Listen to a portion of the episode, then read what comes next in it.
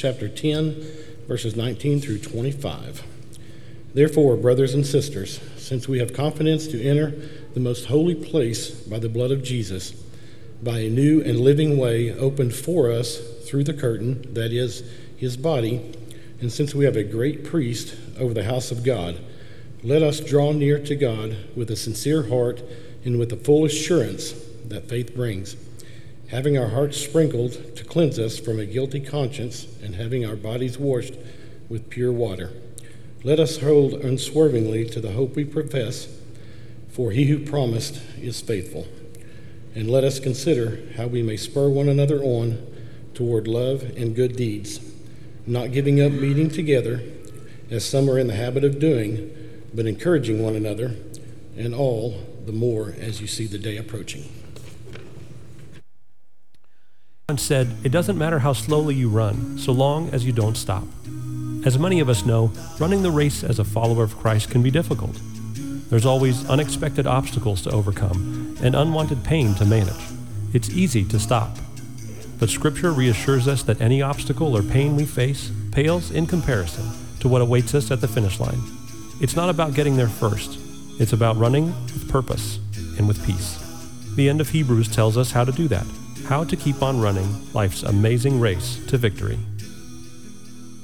We are starting a new sermon series this week on Hebrews chapters 10 through 13. And we have Discovery Bible Study bookmarks out in the lobby and on the website if you want to use that to keep up with the readings for this sermon series, and better yet, if you want to use those as a guide to open up God's Word with someone, maybe a neighbor, a friend, a coworker, uh, someone maybe here at, at church, someone in your Bible class, and just open up God's Word together and, and see how you see God and what God has to say for you and for your life. I would encourage you to use that resource. But if you have a Bible, you might open it up to Hebrews chapter 10 today. That's where we will begin.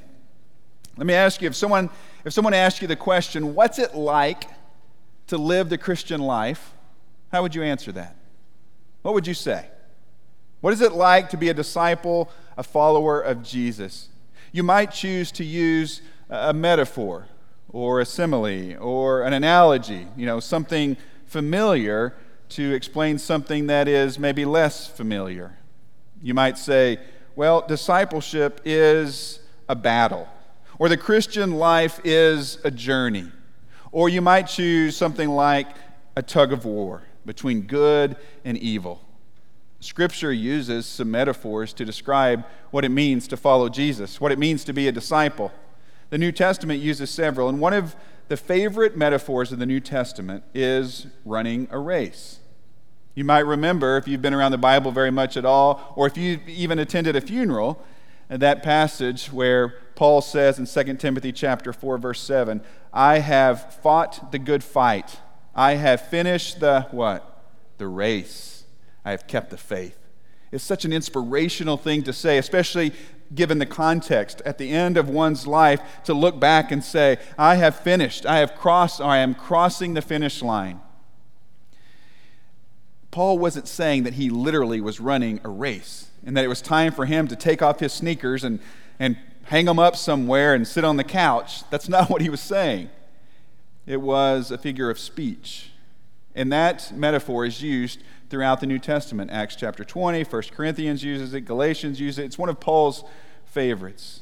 And in our text, that in many ways is a theme verse for this series from Hebrews chapter 12. Look at this, verse 1. Therefore, since we are surrounded by such a great cloud of witnesses, let us throw off everything that hinders and the sin that so easily entangles, and let us run with perseverance the race marked out for us. The writer of Hebrews says, We are in a race, and so let's get rid of anything that's holding us back, and let's focus our eyes set our sights on Jesus and let's keep putting one foot in front of the other. Let's keep running. Running a race is a perfect metaphor in many ways. You know, it's timeless. People have always been running. In fact, if I'm not mistaken, I think even before Jesus' day, for some 700 years, there were the ancient Olympic Games. People have been running races for a long time. It is a timeless metaphor. But it's also relatable, isn't it? We can understand the metaphor. We can make the connections, even if you don't run. Believe me, I don't run. There's only one reason to run something big and scary is chasing you. That's, that's why you run. I've said this before. In, in fact, one of you gave me one of those stickers, those 0.0 stickers. Thank you, Kathy Norman. I, I, don't, I don't run. Actually, in high school track, I had to run some. I was doing field events, and every once in a while, our coach would say, Okay, all you field event people, go run two miles. I'm like, What? Why did he make us run? Did he think we were going to throw the discus and then sprint off to see where it landed and mark it ourselves? No reason to run. It's a true statement. Several years ago, at the Oklahoma City Marathon. As a part of that, I think they did a fun run, or it was a much shorter run. Carrie Ann decides to take Riley, he's a little bitty kid, go down there, and they're going to walk, jog, or whatever this fun run. I am literally standing at the finish line with donuts. That's, that's not an exaggeration. That's what I was doing. I don't run. And yet, even I, now I do other things for exercise, okay, just but even I understand the analogy. Even I can make the connection. And this is what I know about running it is not easy. Running is not easy. It takes a lot of energy, it's exhausting, it can be painful. Runners talk about hitting that wall. Some of you know this. You know what it's like when you get that stitch in your side and then all of a sudden things start shutting down and your body says, no more. You know what it's like to hit that wall. Running to be good at it, it takes training, it takes discipline. It's not, it's not something that's enjoyable. And that's why only like 15% of Americans run. We'll pray for them. 15% of Americans run. Why? Because it's not easy. Now, do you see some parallels there between running and discipleship? Is discipleship always easy? Did Jesus promise an easy life, a comfortable life, a walk in the park? No. Is there training and preparation required to be a disciple of Christ? Yes. Is there discipline needed? Yes. Can it be painful? Are there obstacles to overcome? Absolutely. That's why few choose that life. Remember what Jesus said in the Sermon on the Mount it is the narrow road. So you can make the connection there. You can see the parallels. If we are going to follow Jesus, it is a difficult race to run. Cross carrying is never easy. And for his immediate audience in the book of Hebrews, by the way, we don't know exactly who wrote Hebrews, there's been all kinds of speculation. But whoever wrote it, he wrote it primarily to his immediate audience, which was Jewish Christians, Messianic Jews, we call them. Jews who had come out of Judaism and claimed Christ as their Lord and Savior. They are running this race. They are trying to live as followers, disciples of Christ, and it is not easy. You see, in the Roman Empire, Judaism was seen as an appropriate religion, but Christianity was not. And so, if you are going to claim Christ, if you're going to wear the name of Christ, you are also going to wear a big target. And so, for these Jewish Christians, they had fellow Jews saying, You need to leave that nonsense behind and come back to Judaism.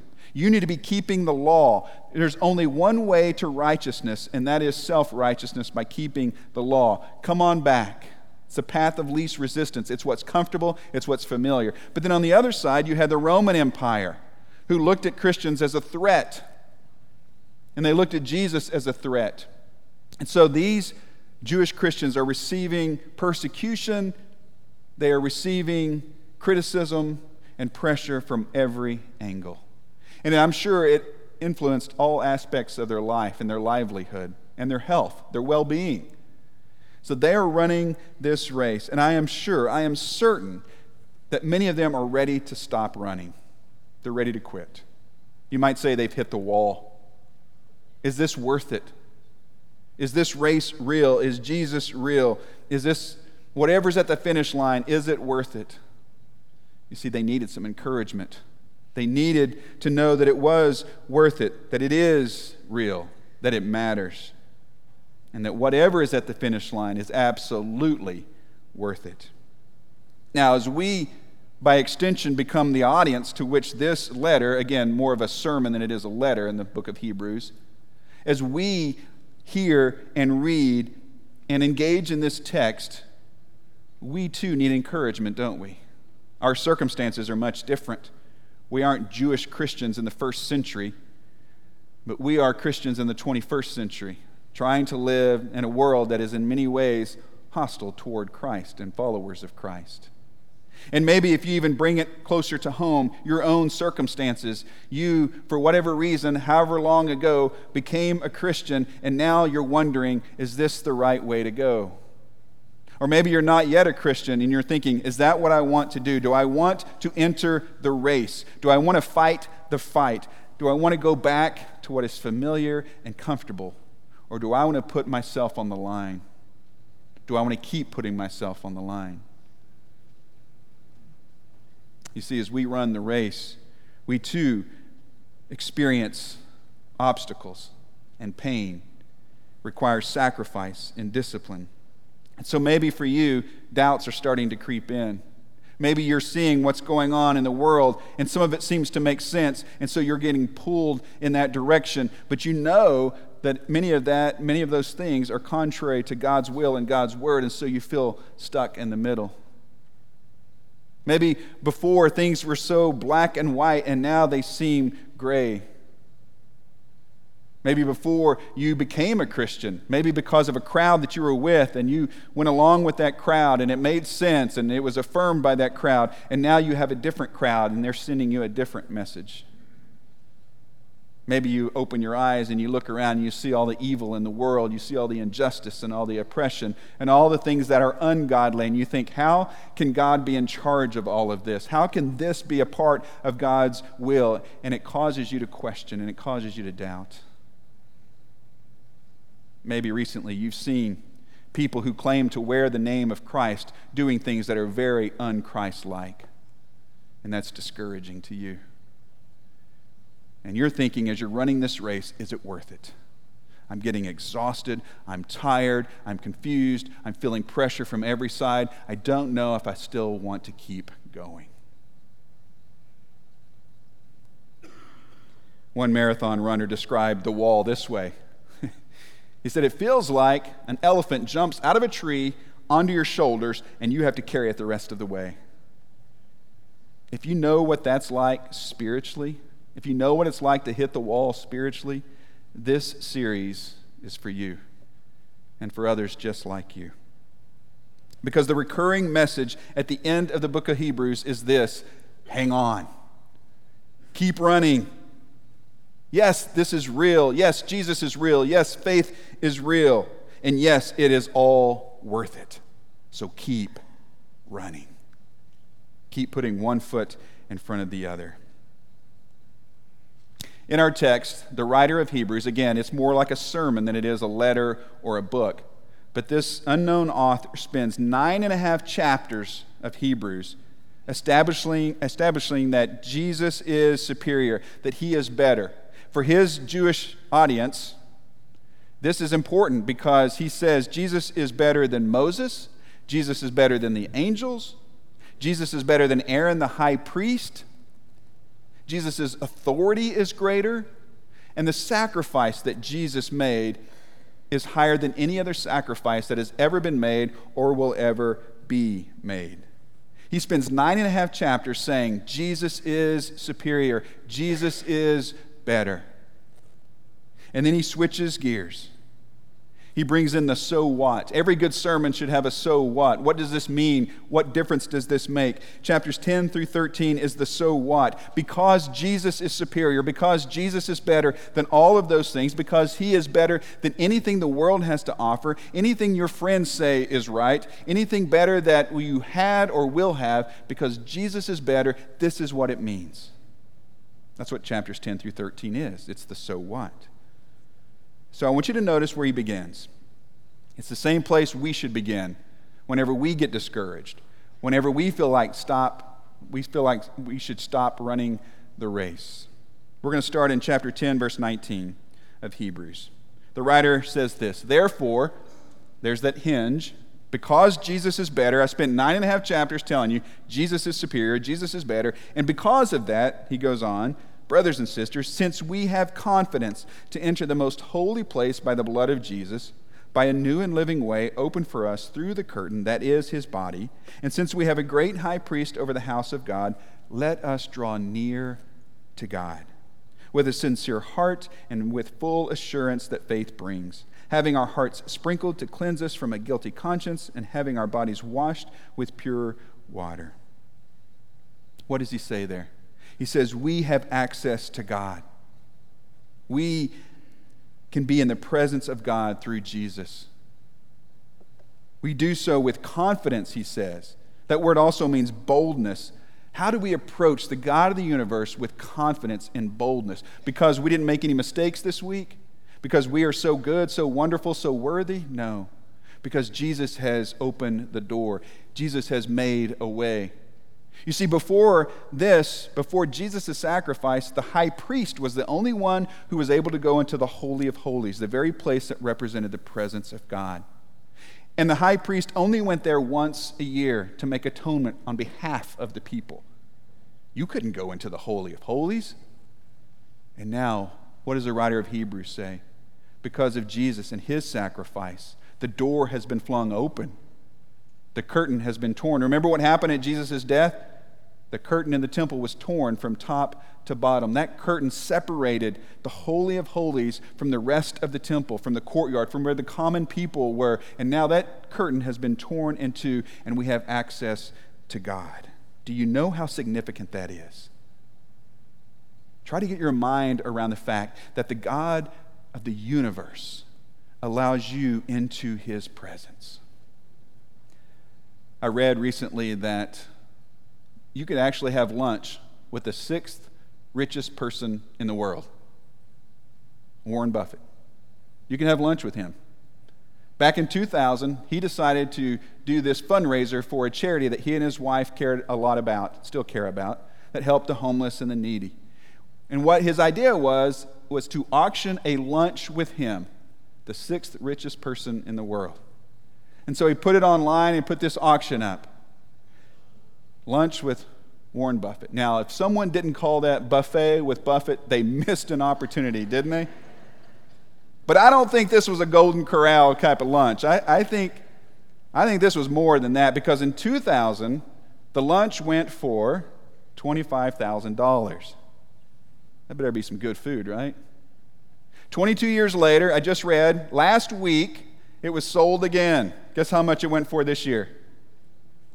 $19 million. For $19 million, you can have access to the sixth richest person in the world. $19 million. What does it cost to have access to the God who created the universe? Well, it cost something, didn't it? It cost Jesus his life.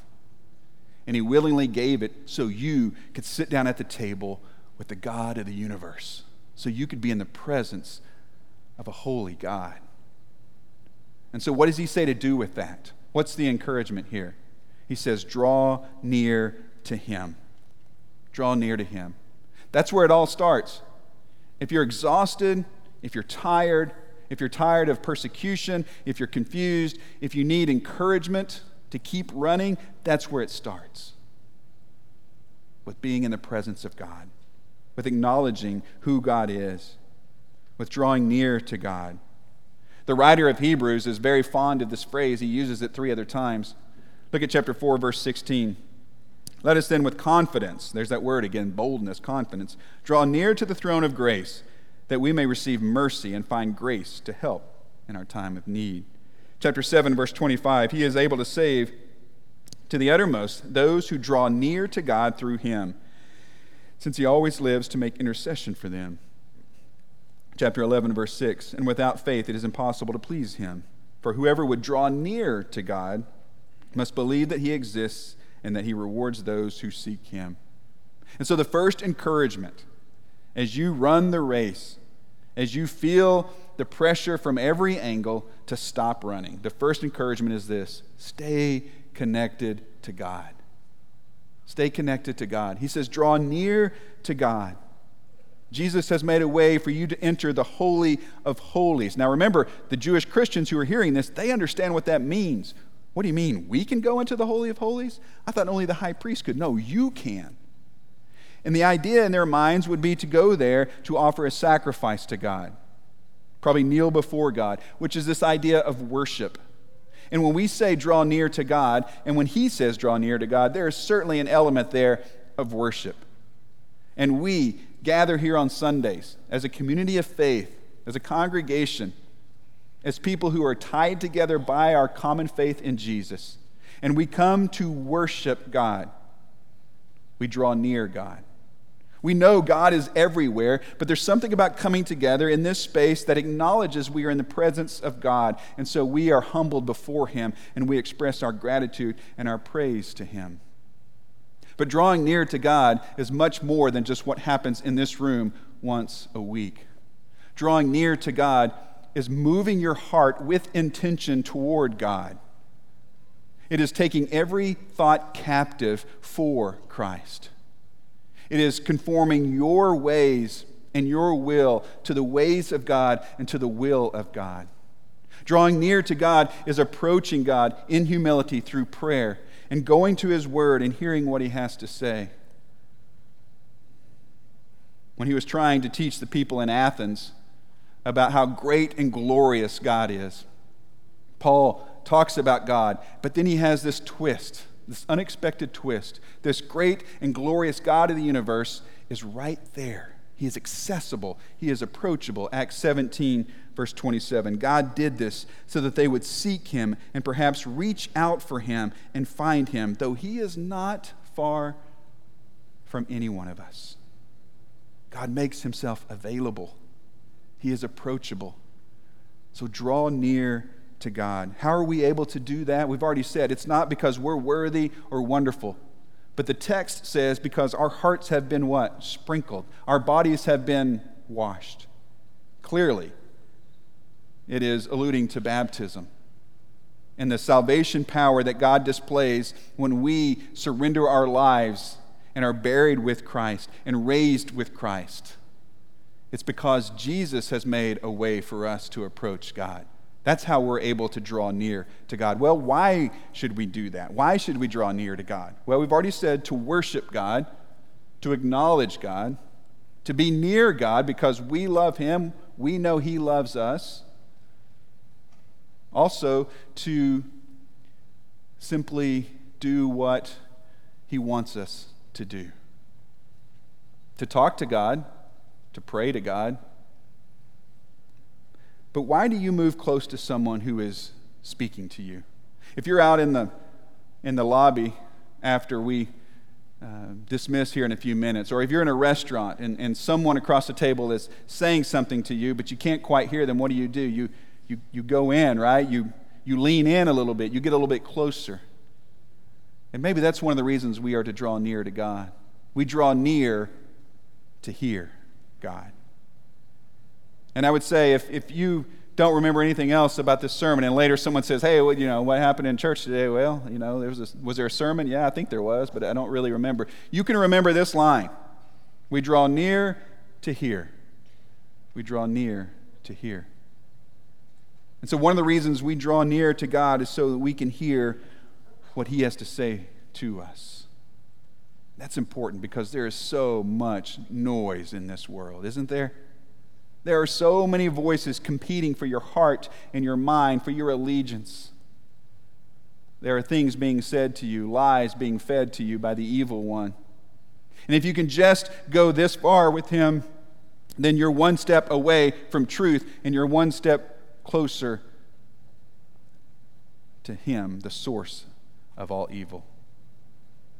And you're also not running the race when you're going along the side and hearing what someone in the crowd has to say. There are so many voices. God wants to speak truth into your life. If you're trying to figure out who you are and why you're here, God wants you to listen to Him. If you're making decisions about your life, about relationships, God wants you to listen to Him. If you're trying to look at all the evil and injustice in our world and make sense of it. God wants you to listen to Him. When you're trying to decide what you believe and what difference what you believe will make in your life, God wants you to listen to Him. And you have a choice, don't you? Amid all the noise, all the voices, you can listen to the voices that align themselves with the values of the world. And some of what they say makes sense, and some of what they say is appealing. Or you can listen to that inner voice inside, that voice that says, hey, you deserve to be happy.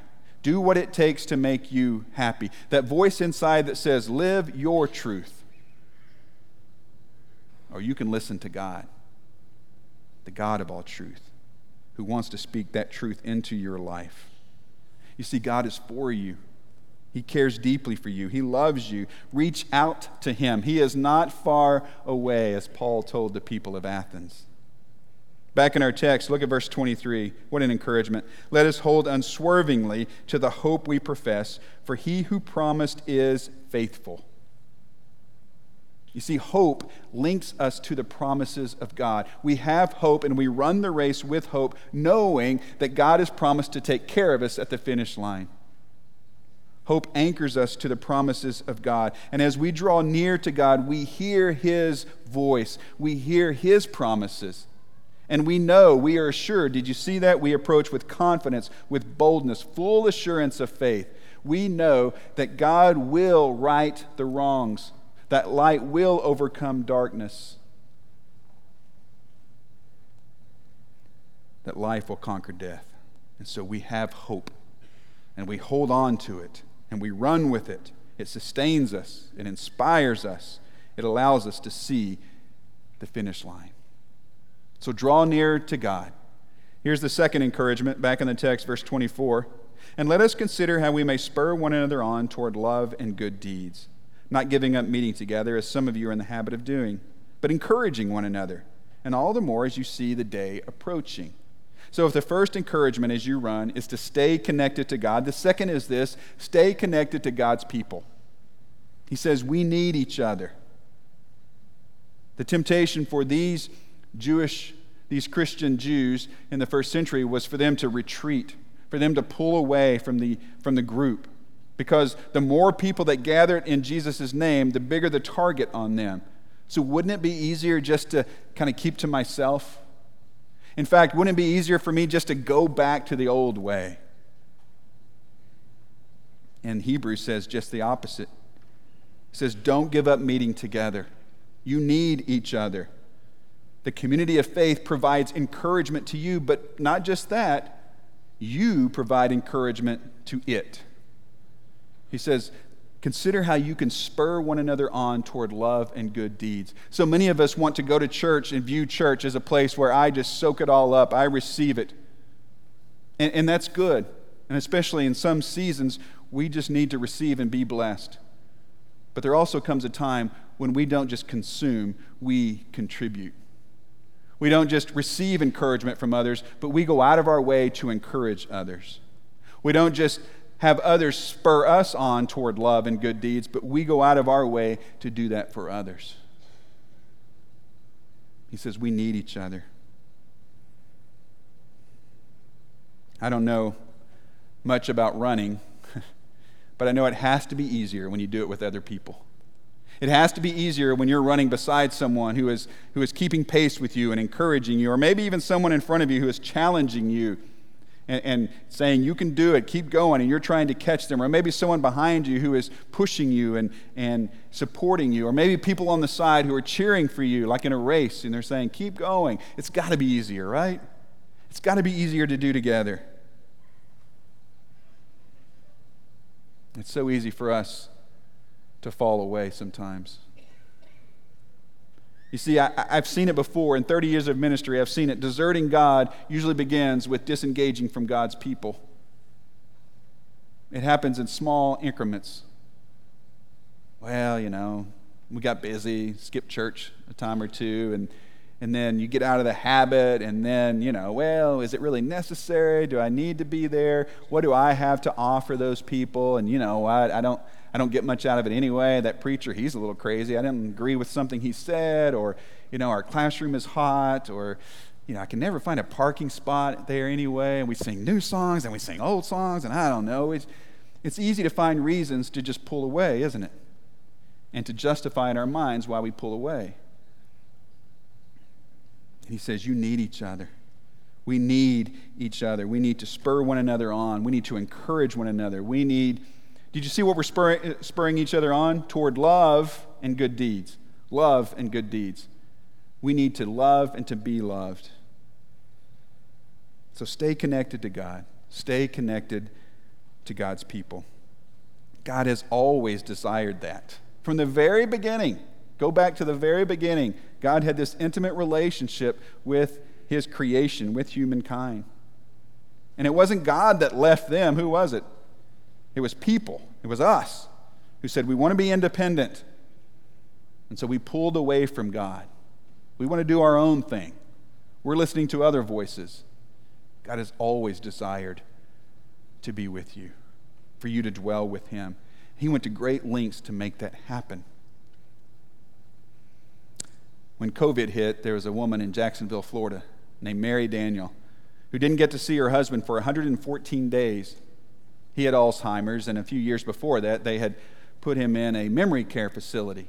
And she would go every evening to see him. And she would stay until it was bedtime, and she would help him get ready for bed. Every night she would do that.